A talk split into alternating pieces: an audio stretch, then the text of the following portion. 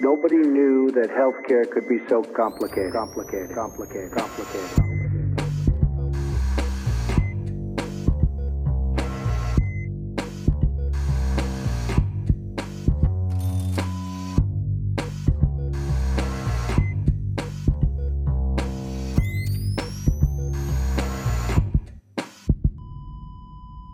Salut und herzlich willkommen zu Gesundheit macht Politik mit einer Episode zur anstehenden Bundestagswahl. Wieder am Mikrofon für euch die Podcast Public Health Physiotherapeutin Claudia Czernik. Hi Claudi. Hallo. Der Podcast Arzt Pascal Nolderik. Willkommen zurück. Hallo. Juhu. Und natürlich Hallo. euer Podcast-Pfleger Philipp Schunke. Ja, wir nähern uns der Bundestagswahl 2021. Statt der klassischen Repräsentantinnen, also unsere alten weißen Männer und Frauen, wollten wir in einer kleinen Reihe Vertreterinnen der Jugendorganisationen der Parteien zu ihren gesundheitspolitischen Plänen befragen. Die Idee war, allen ein bisschen die gleichen Fragen zu stellen. Mal sehen, ob wir uns daran halten können. Heute sind wir schon ein bisschen davon abgewichen. Und gerade Pascal und ich werden auch hier und da versuchen, nicht davon abzuweichen, denn, äh, oder auch wenn wir, und da nenne ich nur das Stichwort Bürgerversicherung, das ist heute so ein Thema, und viele andere natürlich auch durchaus sehr kontroverse Meinungen vertreten. Claudia, bei dir wird es ja in anderen Themen genauso gehen. Aber Ich wollte gerade fragen, ob wir nicht kontrovers sind. Einmal gut. Aber erstmal, Claudi, bevor ich dir das Wort gebe für die kurze Zusammenfassung und Vorstellung unseres Gastes bzw. des Programms der FDP, Pascal, erzähl du doch mal, wie wir zu diesen Zahlen gekommen sind. Wir haben uns die Wahlprogramme angeguckt, also nicht durchgelesen, so viel Zeit hatten wir nicht, aber wir haben durchgesucht und neben den Titeln auch mal geguckt, zum einen, wie viele Seiten, wie viele Zeichen sind da und wie oft kommen denn bestimmte Worte vor. Und das haben wir dann in zum Beispiel das Wort Gesundheit oder das Wort Pflege und haben das dann in Verhältnis gesetzt zu den einerseits zu den Seitenzahlen, aber das kann ja auch sehr unterschiedlich sein. Ne? Ihr kennt ja vielleicht mal so ein Wahlprogramm am Stadtrat durchgeblättert. Manche haben sehr breiten Rand, manche sind sehr eng bedruckt etc. Da gibt es große Unterschiede. Deswegen haben wir das bezogen auf die Zeichen ausgewertet und dahin dann hingeschrieben, ob das Wort tatsächlich häufig vorkommt oder ob ein Wort einfach nur häufig vorkommt, weil das Programm sehr lang ist und dementsprechend viele Worte enthält. Und wenn wir jetzt sagen, im Vergleich am häufigsten taucht etwas auf, dann bezieht sich das immer auf prozentual zur Zeichenzahl. Jetzt aber zu der Zusammenfassung. Claudi. Ja, heute im Gespräch Nemir Ali von der FDP oder auch den jungen Liberalen. Und die FDP hat aus zumindest Pascals Sicht den besten Titel des Wahlprogrammes. Nie gab es mehr zu tun. Insgesamt sind es 91 Seiten und exakt 35.982 Zeichen. Und damit, auch wenn es Statistik kommt von klingt, mir übrigens, ja. Okay, Philipp möchte ein Wie, extra wie Punkt. alle, wie, genau, ein weiteres Bärchen bitte für mich, ja. Genau. Ja, es ist das zweitkürzeste der Wahlprogramme. Das noch mit hinzufügend und es geht weiter mit Zahlen, denn im Vergleich am häufigsten taucht dort der Wortstamm Arzt, Ärztin oder ähnliches auf und zusammen mit dem Grünprogramm ist auch der Wortstamm Psych am häufigsten vertreten. Dafür taucht das Wort Gesundheit mit am seltensten auf. So viel zu den Zahlen und jetzt würde ich sagen, ab zum Interview.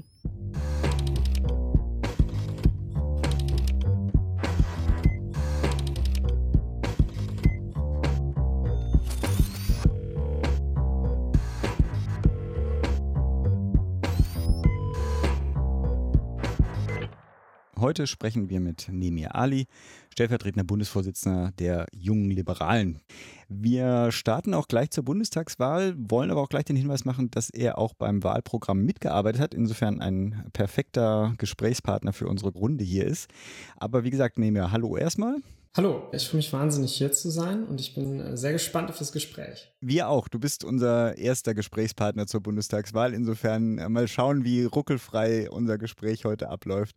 Aber wie gesagt, bevor wir zur Bundestagswahl kommen, in zwei, drei Sätzen, warum hast du dich denn, wenn du möchtest, auch wann für die jungen Liberalen bzw. für die FDP als politische Heimat entschieden? Spannend fände ich natürlich auch, ob die Gesundheitspolitik da schon eine Rolle gespielt hat. Die Gesundheitspolitik hat da ehrlicherweise keine so große Rolle gespielt damals. Also ich habe mich 2013 entschieden für, für die FDP und für die Julis, wobei ich bei den Julis erst ein Jahr später, 2014, bei der FDP erst nochmal ein Jahr später, 2015 beigetreten bin. Aber ich wurde quasi 2013 politisiert.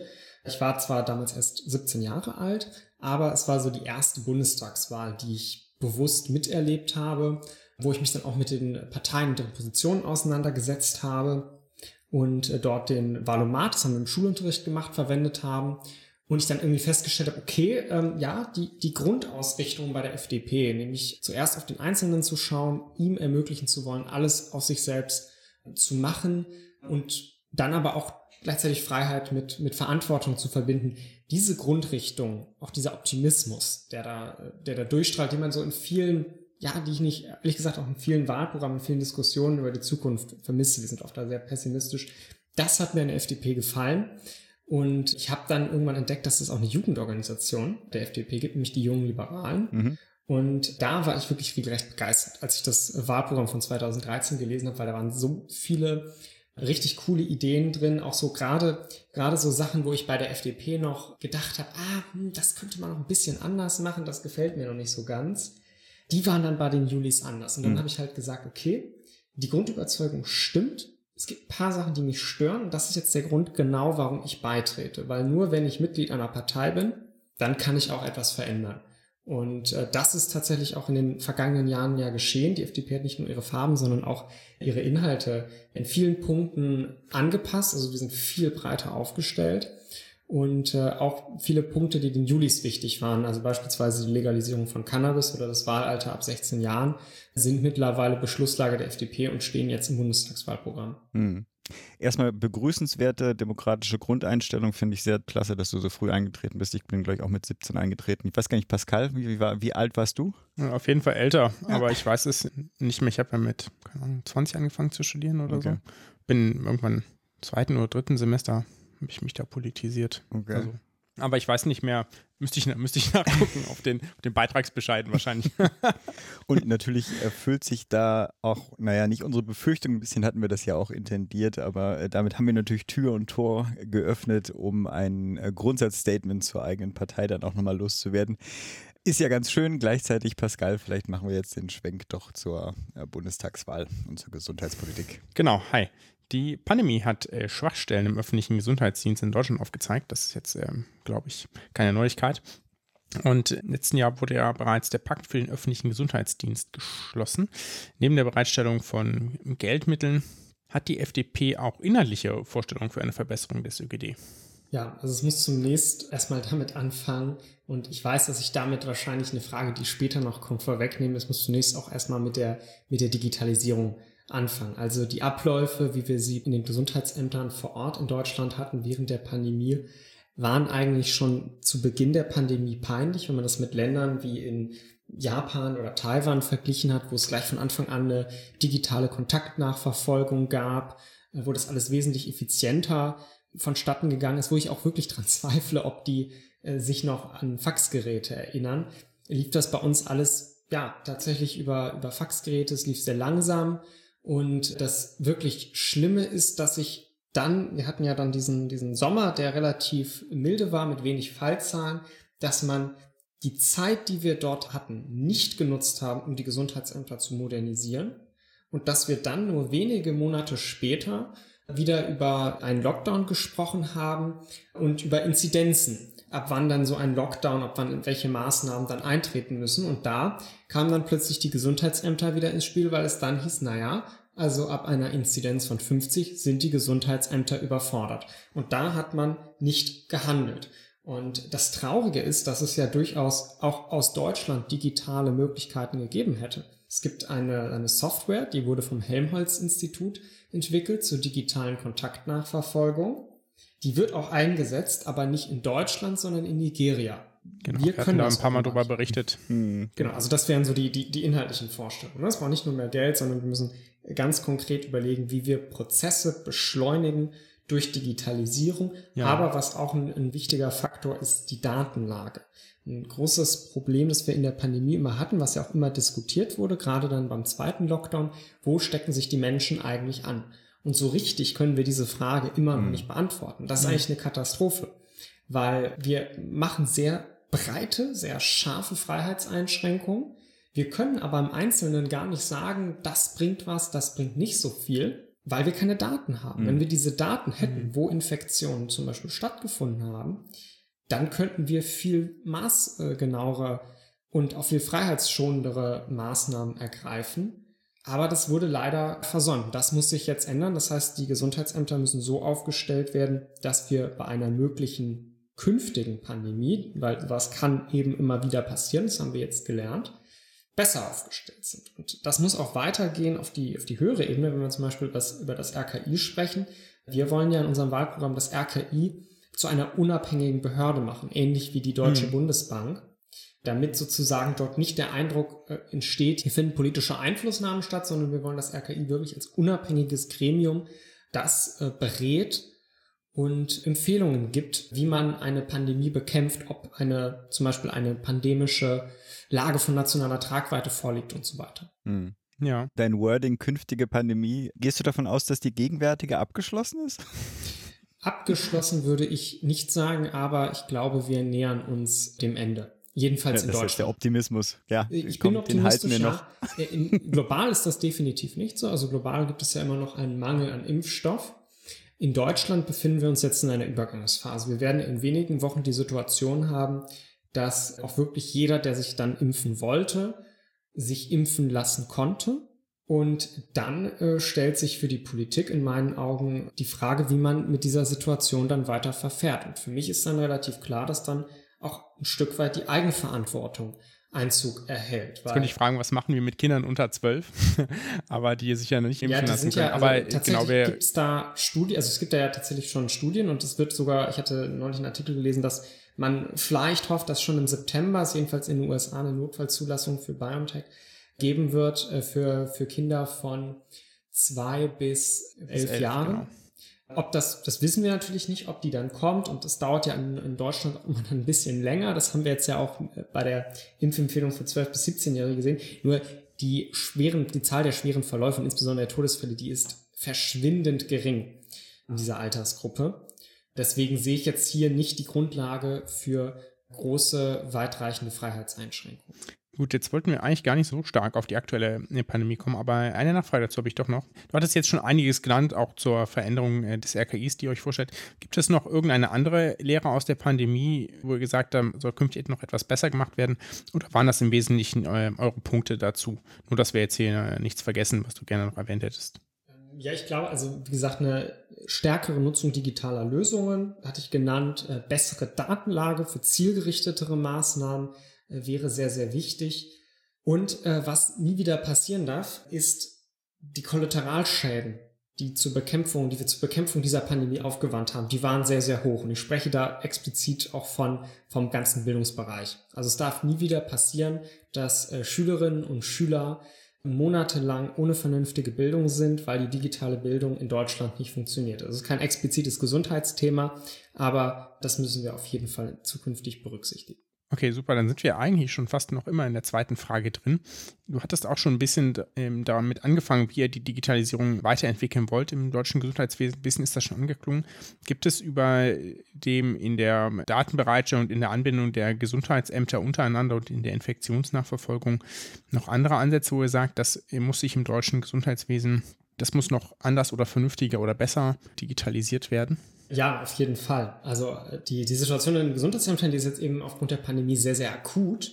Aber äh, wir haben natürlich auch im, im Gesundheitsbereich an sich ein sehr hohes Potenzial durch Digitalisierung, Verfahren zu beschleunigen, effizienter zu machen, Bürokratie auch einfach zu sparen und damit auch dafür zu sorgen, dass Ärztinnen und Ärzte, Pflegekräfte mehr Zeit haben, um sich den Patientinnen und Patienten zu widmen. Also die elektronische Patientenakte, die soll jetzt ja eingeführt werden, auch wenn sich das verzögert. Das, das begrüßen wir natürlich. Und da muss man bei diesen ganzen digitalen Lösungen darauf achten, dass die eben auch interoperabel sind. Dass man nicht, was wir in Deutschland leider auch vielfach machen und was wir bei der Digitalisierung der Verwaltung zum Beispiel sehen, tausend Einzellösungen haben, die dann nicht miteinander kompatibel sind, sondern man muss tatsächlich schauen, dass man da ein größeres System ausrollt. Und ein paar konkrete Beispiele, wo es zum Beispiel Vorteile geben kann für die Digitalisierung, die jetzt auch, glaube ich, sehr, sehr plakativ sind, wir haben jetzt schon digitale Impfzertifikate gegen Corona.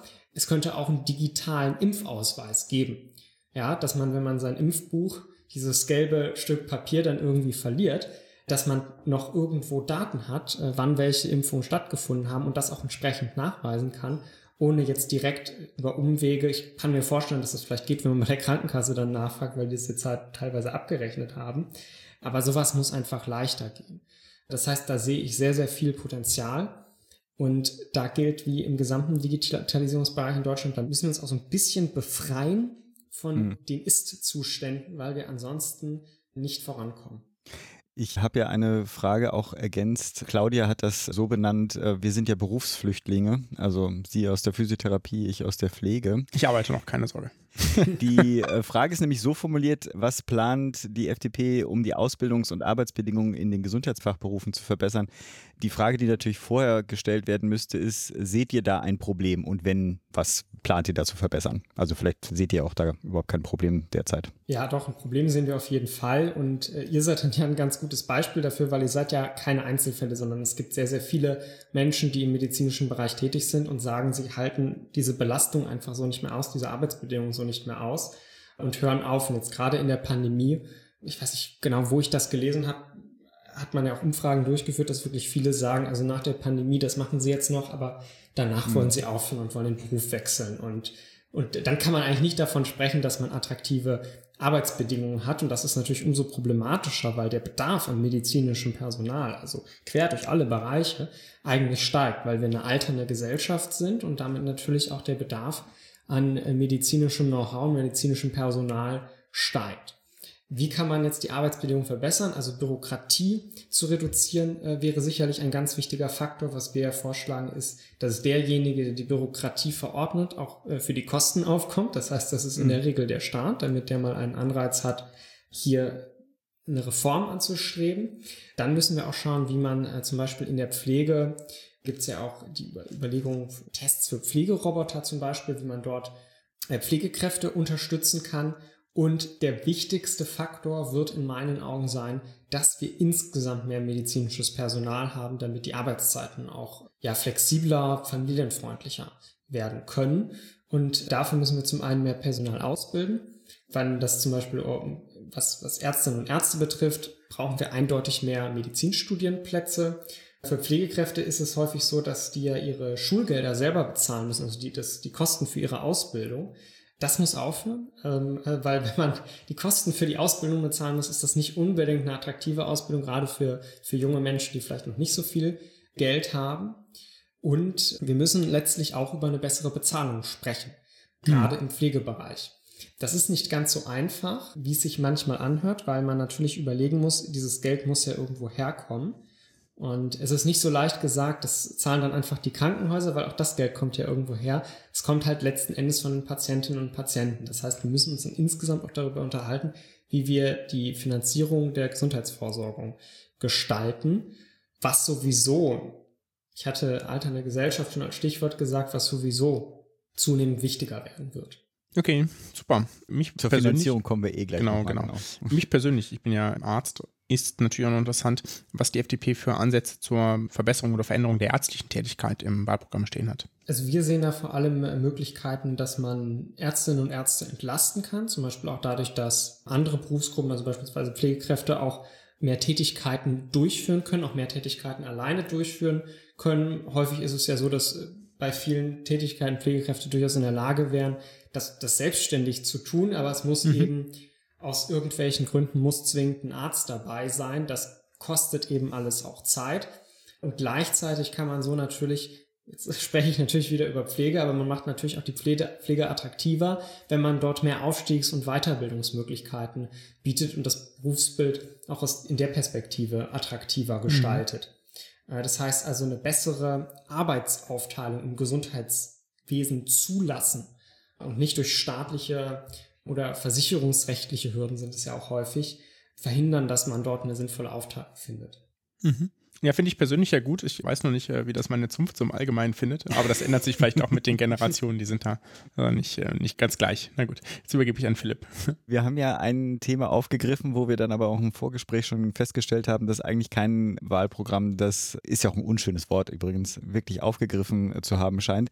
Aber das deutsche Gesundheitswesen ist ja auch, ich denke auch im internationalen Vergleich, besonders stark in Sektoren getrennt. Habt ihr denn, also das wissen wir ja schon, dass es zumindest nicht im Hauptwahlprogramm steht, steht, aber ist das ein Thema bei euch, auch bei den jungen Liberalen? Also sektorübergreifende Versorgung? Da muss ich ehrlicherweise passen. Da ist mir jetzt, also mir ist bisher, ich habe ja selber im Vorfeld gesagt, ich habe, habe spontan recherchiert, als das Thema aufkam und äh, konnte dazu jetzt noch nichts finden. Ich nehme das auf jeden Fall mit, dass wir uns zukünftig mit diesem Thema beschäftigen und dann hoffe ich, dass wir da, dass wir da gute Ideen für finden können. Mhm. Pascal darf jetzt das schönste Thema im Gespräch mit einem Liberalen führen. Also wir hatten ja auch schon mehrmals Vertreter der Bundespolitik aus deiner Partei im Podcast und eigentlich haben wir uns meistens sehr gut verstanden bei den Themen, bei denen wir das Interview geführt haben. Sagen wir so zum Beispiel auch bei der Drogenpolitik wären wir wahrscheinlich auch alle sehr nah beieinander. Aber ein Thema war immer konfliktbehaftet oder blieb immer konfliktbehaftet außen vor. Das darf jetzt Pascal befragen. Naja, sehr schön. genau, es geht um die Finanzierung. Ähm, du hast mhm. es äh, schon gesagt eigentlich. Die Gesundheitsausgaben steigen derzeit, jetzt in den Vergleich der letzten Jahre. Und zwar nicht nur durch den demografischen Wandel, was aber sicherlich noch, also das ist jetzt kein Geheimnis, dass es wahrscheinlich noch intensiver werden wird, äh, wie du gesagt hast, oder jetzt gerade frisch durch die Pandemiebekämpfung, sondern vor allem auch dank einiger kostenintensiver Gesetze von Herrn Spahn. Da sind auch ein paar dabei, die wir, die glaube ich unstrittig sinnvoll sind oder wenig strittig sinnvoll sind, wie jetzt bessere Bezahlung von bestimmten Gesundheitsfachberufen oder Versuch sozusagen äh, Pflege Kosten ähm, stärker sozusagen die, die Angehörigen zu entlasten, die Pflege da besser zu bezahlen. Das sind ja alles Punkte, wo man sagt, okay, das ähm, ist jetzt irgendwie jetzt nicht irgendwie völlig Nonsens, aber es führt eben zu ausufernden Kosten. Hat die FDP Ansätze ähm, zur Kostenreduktion, das wäre die eine Variante, oder alternativ zur Verbesserung der Finanzierung des Gesundheitswesens?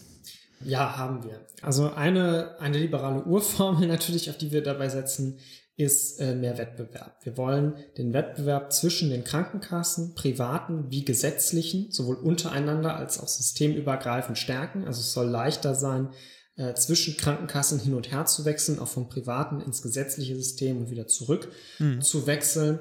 Und somit haben dann die Krankenkassen auch einen Anreiz, ihren Kundinnen und Kunden bessere Angebote zu bieten, maßgeschneiderte Angebote, die auf ihre Bedürfnisse zugeschnitten sind, auch effizienter natürlich zu wirtschaften es soll aber auch zum Beispiel möglich sein, dass äh, Krankenkassen viel mehr Möglichkeiten haben, was sie eigentlich für Leistungen übernehmen.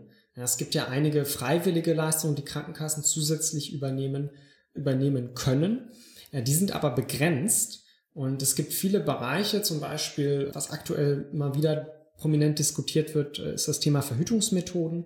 Da gibt es ja eine Kostenübernahme durch die Krankenkassen bis zum 22. Lebensjahr und danach ist Ende. Danach können die mhm. Krankenkassen auch nicht sagen, wir würden es aber gerne freiwillig machen, weil das Gesetz ihnen das untersagt. Das wäre aber eine Möglichkeit, wo die Krankenkassen sich im Wettbewerb dann ähm, hervorstechen können. Ein anderer ganz wichtiger Punkt ist, und da, da, kommen wir auch wieder dazu, dass die Krankenkassen mehr Möglichkeiten haben müssen, Leistung zu übernehmen, ist der, das gesamte Thema Prävention.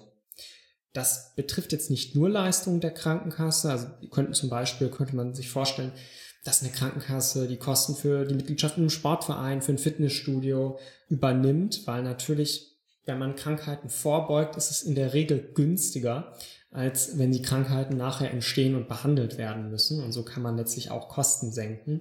Aber man muss natürlich dann auch im Bereich, äh, im Bereich Bildung sprechen. Ja? Also gesunde Ernährung zum Beispiel. Wir möchten den Menschen nicht vorschreiben, äh, wie sie essen, aber viele Menschen lernen auch gar nicht, wie eine gesunde ausgewogene Ernährung aussieht, weil das in der Schule vielfach nicht oder nicht ausreichend thematisiert wird. Mhm. Und das heißt, wir setzen da auf Ansätze, die die Menschen selbst befähigen und letztlich auch dazu beitragen, dann Kosten einzusparen. Die Bürgerversicherung hat nach wie vor keine große Fanbasis, nehme ich an. Nein, bei euch, also das oder? kann ich vielleicht auch erläutern, warum wir die Bürgerversicherung ablehnen. Wenn wir die Bürgerversicherung haben, haben wir zwei große, große Nachteile. Das eine Problem ist, dass für viele Menschen, die sich eine private Krankenkasse nicht leisten können, die da nicht in Frage für kommen, dass die im Grunde kaum Möglichkeiten haben, wenn ihnen das Angebot der Bürgerversicherung nicht gefällt. Außer halt, dass sie das Glück haben, dass es bei den nächsten Wahlen eine neue Regierung gibt. Aber das da haben sie ja bisher auch nicht, das Glück. Also wenn sie naja, nicht für eine private in Frage kommen man kann ja die hm. Krankenkasse wechseln. Ne? Und damit hat man Aber es gäbe ja auch ein, also es gäbe ja auch das Modell, dass jeder eine Bürgerversicherung anbieten darf. Wir hätten das explizit das, eigentlich rausgelassen. Ganz ja, ja, gut, sagen. Meinst, aber wenn, wenn, wenn, wenn, du sagst, dass jeder eine Bürgerversicherung anbieten darf, dann bedeutet das ja eigentlich nur die Abschaffung der privaten Krankenkassen. Da würden wir nämlich zum zweiten Problem kommen. Das spielt auch wieder auf die Finanzierung im Gesundheitswesen an, weil wir ja in der Tat eine Quersubventionierung aktuell haben. Das, was die gesetzlichen Krankenkassen aktuell für viele Leistungen, die ihre Patientinnen und Patienten in Anspruch nehmen, zahlen, das ist eigentlich nicht leistungsäquivalent. So, und dann, da würde sehr viel Geld im medizinischen Sektor fehlen, wenn nicht die privaten Krankenkassen zusätzlich Geld hineinpumpen würden. Übrigens bezahlen private Krankenkassen häufig auch neue und experimentelle Methoden, die gesetzliche Krankenkassen noch nicht übernehmen und damit sind sie auch eine Art Innovationstreiber im Gesundheitssystem. Das heißt, das sind auch Faktoren, die man berücksichtigen muss. Pascal, sollen wir das jetzt nee, alles ich so gar stehen? nicht. Ich, ich, wir lassen das so stehen. Das ist jetzt ja Wir hier lassen kein, das so stehen. Wir sind ja, ja probieren ja sozusagen das Programm darzustellen und jetzt hier nicht Sehr äh, groß zu diskutieren. Ich habe nur eine Nachfrage, inhaltlicher. Mhm. Äh, Habe ich das richtig verstanden, dass ähm, ihr sozusagen überlegt, Gesundheitsedukation, wie auch immer man das jetzt nennen möchte, zu fördern? Also zum Beispiel im Schulrahmen, im privaten Rahmen, öffentlichen Rahmen. Das hatte ich kurz so verstanden im Sinne von, da sozusagen probieren zum Beispiel Ernährung und andere gesundheitsfördernden Verhalten zu verbessern. Genau, also äh, das, das ist richtig. Wichtig ist mir dabei zu betonen, wir wollen das eben auf eine Art und Weise machen, die die Menschen selbst befähigt, eigene Entscheidungen zu treffen und mündig macht. Wir wollen jetzt nicht, was vielleicht manche andere Parteien wollen, die dann höhere Steuern für, für beispielsweise Produkte, die gesundheitsschädlich sind, erheben wollen. Das wollen wir nicht. Aber wir wollen eben einen Ansatz wählen, wo wir den Menschen bewusst machen, welche Folgen bestimmte Ernährung haben kann, wie man das besser machen kann, wo wir Menschen auch unterstützen wollen, dabei sich äh, gesund zu ernähren oder mehr Sport zu treiben. Beispielsweise darüber, dass die Krankenkassen halt sagen können, ich unterstütze, unterstütze das finanziell. Okay, ja, interessant. Wir haben eine Frage. Claudia hat uns reingeschrieben, ich würde das sekundieren. Wir sind ja große Fans von so einem Health and All Policies Ansatz. Also jede politische Entscheidung kann eigentlich auch auf die Gesundheit Auswirkungen haben. Unsere Vorstellung ist deswegen, dass die Gesundheit eigentlich als Querschnittsthema verstanden wird und damit auch in allen Politikfeldern am besten irgendwie verankert sein sollte. Ist das bei euch ein Thema? Im besten Fall natürlich im Wahlprogramm, aber auch in der Diskussion in der Partei. Wie siehst du das? Ja, das ist auf jeden Fall ein Thema. Es steht leider nicht im Wahlprogramm, aber in den ergänzenden Beschlüssen. ähm, Also ich hatte das ja im Eingang gesagt, wir sind äh, programmatisch als Partei so aktiv, dass wir 150 Seiten für das Bundestagswahlprogramm ausgearbeitet haben, dann aber gesagt haben, na, es soll nicht ganz so lang werden. Deswegen haben wir etwa die Hälfte fürs Wahlprogramm die zweite Hälfte für ergänzende Beschlüsse genommen. Und dort ist auch ein explizites Bekenntnis zu dem One Health Ansatz drin, äh, weil, glaube ich, gerade die Pandemie gezeigt hat, wie wichtig das ist. Ja, wir sehen, wenn wir über Gesundheit sprechen, sprechen wir natürlich immer über die Finanzierung der Krankenhäuser, über Gesundheitsversorgung, mittlerweile auch über Prävention, über psychische Gesundheit könnten wir eigentlich auch noch sprechen. Das müsste man eigentlich viel öfter machen, aber auch Umweltpolitik hat eben einen, Zusammenhang mit, mit Gesundheitspolitik. Das kann man auch beispielhaft ja an der, an der Corona-Pandemie sehen. Wir wissen ja noch nicht genau, wo jetzt der Ursprung des Virus ist, aber wir wissen wahrscheinlich, dass er ursprünglich von Fledermäusen kam und äh, solche Zoonosen, also dass eine Krankheit von einem Tier auf einen Menschen überspringt, das entsteht eben je häufiger, je häufiger der Kontakt zwischen Mensch und Tier ist. Und das ist natürlich, wenn der Mensch in die Lebensräume, in die natürlichen Lebensräume von Tieren immer weiter eindringt und diese auch zerstört, dann haben wir dadurch äh, natürlich ein höheres Risiko für Zoonosen. Und insofern ist Umweltpolitik, Klimapolitik, ja, also wenn wir haben jetzt äh, in mehreren südeuropäischen Staaten hatten wir Dengue-Fälle, äh, die durch äh, die asiatische Tigermücke ausgelöst wurden mittlerweile. Wir haben auch diese asiatische Tigermücke schon in Deutschland, wenn auch noch keine Dengue-Fälle. Das heißt also Klima, Umweltpolitik, auch das hängt letztlich mit, mit Gesundheitspolitik zusammen und auch internationale Politik. Also wir wollen beispielsweise auch jemanden im Auswärtigen Amt, der zuständig ist für internationale Gesundheitspolitik, weil wir da Mhm. eben einen großen Reformbedarf sehen. Die Weltgesundheitsorganisation hat in der Pandemie nicht optimal funktioniert, sondern es gab eine starke politische Einflussnahme aus China, die eine unabhängige Berichterstattung, eine unabhängige Aufklärung der Pandemie auch verhindert hat und damit sicherlich auch einen Beitrag dazu geleistet hat, dass sich die Pandemie so schnell verbreiten konnte. Das heißt, auch hier brauchen wir politische Ansätze. Mhm. So, wir haben jetzt ja schon einen großen Rundumschlag gemacht und ich habe auch eine Abschlussfrage schon für dich vorbereitet, aber bevor ich zu dir komme, vielleicht hast du noch was zu ergänzen, was dir besonders am Herzen liegt. Ja, ein Thema, das uns als, als jungen Liberalen sehr, sehr am Herzen liegt, ist die psychische Gesundheit. Denn psychische Gesundheit wurde in den vergangenen Jahren, eigentlich Jahrzehnten, sehr, sehr stark vernachlässigt. Und gerade in der Pandemie hat sich nochmal gezeigt, wie dramatisch das eigentlich ist. Weil wir hatten schon vor der Pandemie den Fall, dass die Wartezeiten auf einen Therapieplatz, auf einen Platz für eine Psychotherapie unfassbar lang waren. Was auch deshalb so schlimm ist, weil wenn ein Mensch, der zum Beispiel eine Depression hat, für den ist es oftmals schon eine Überwindung, sich überhaupt an jemanden zu wenden. Und wenn er dann erfährt, ja, es dauert aber drei Monate oder noch mehr, bis jetzt endlich was passieren kann, dann kann da viel verloren gehen. Dann können solche psychischen Leiden sich auch manifestieren.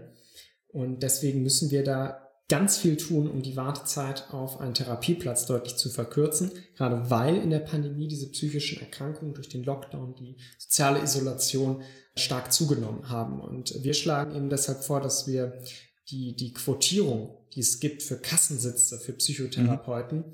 dass wir die anheben, dass es deutlich mehr Kassensitze für Psychotherapeuten gibt. Gleichzeitig wollen wir deutlich mehr Psychotherapeutinnen und Psychotherapeuten ausbilden. Also da müssen einfach mehr Studienplätze geschaffen werden.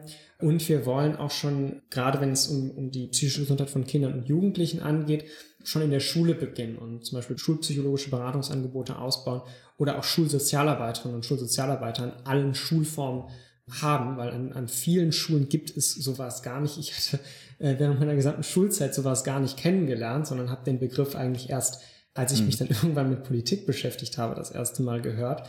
Und das kann eigentlich nicht sein. Also hier müssen wir einen ganz neuen Fokus setzen. Natürlich auch deutlich mehr in Aufklärung investieren, weil psychische Erkrankungen häufig auch noch von, von vielen Menschen belächelt werden oder nicht ernst genommen werden. Sehr gutes Beispiel ist hier Winfried Kretschmann, der einfach sagt, ja, ich kann gar nicht verstehen, warum jemand depressiv ist als Student. Sowas darf nicht mehr sein. Jetzt obliegt mir von diesem ernsten und wichtigen Thema zu einem Abschluss zu kommen. Die Frage, die wir uns gedacht haben, ist, du dürftest dir jetzt also für die Bundestagswahl, obwohl die Plakate ja alle schon hängen, aber du darfst jetzt dein eigenes Plakat ausdenken. Was wäre denn dein gesundheitspolitischer Wahlspruch für die FDP? Ja, ist natürlich schwierig, Gesundheitspolitik so auf einen knackigen. Äh, Darf auch länger Spruch. sein. Außerdem, es gibt ja auch Parteien, die viel texten auf ihren. Ja, wir, äh, wir hatten ja auch mal ein Wahlplakat, das war bei 2017, eine Großfläche, wo wir das gesamte Wahlprogramm abgedruckt haben. Ne? Das kann man auch machen, das war so ein Werbegag. Aber das liest dann, glaube ich, keiner. Das kann man mal cool posten und dann, dann war es das. Ich würde, glaube ich, auch um auch den Fokus entsprechend zu setzen, würde ich, glaube ich, einfach sagen, psychische Gesundheit stärken. Okay, super. Dann ganz herzlichen Dank für deine Zeit. Danke, Ninja. Das war sehr spannend. Danke für die Einladung. Genau. Und wir sagen damit, sagen wir wünschen wir jetzt einfach allen, nicht, dass das dann parteiisch wird, viel Erfolg bei der Bundestagswahl. Viel Erfolg. Alles klar. Mach's gut. Ja, ciao. Nobody knew that healthcare could be so complicated, complicated, complicated.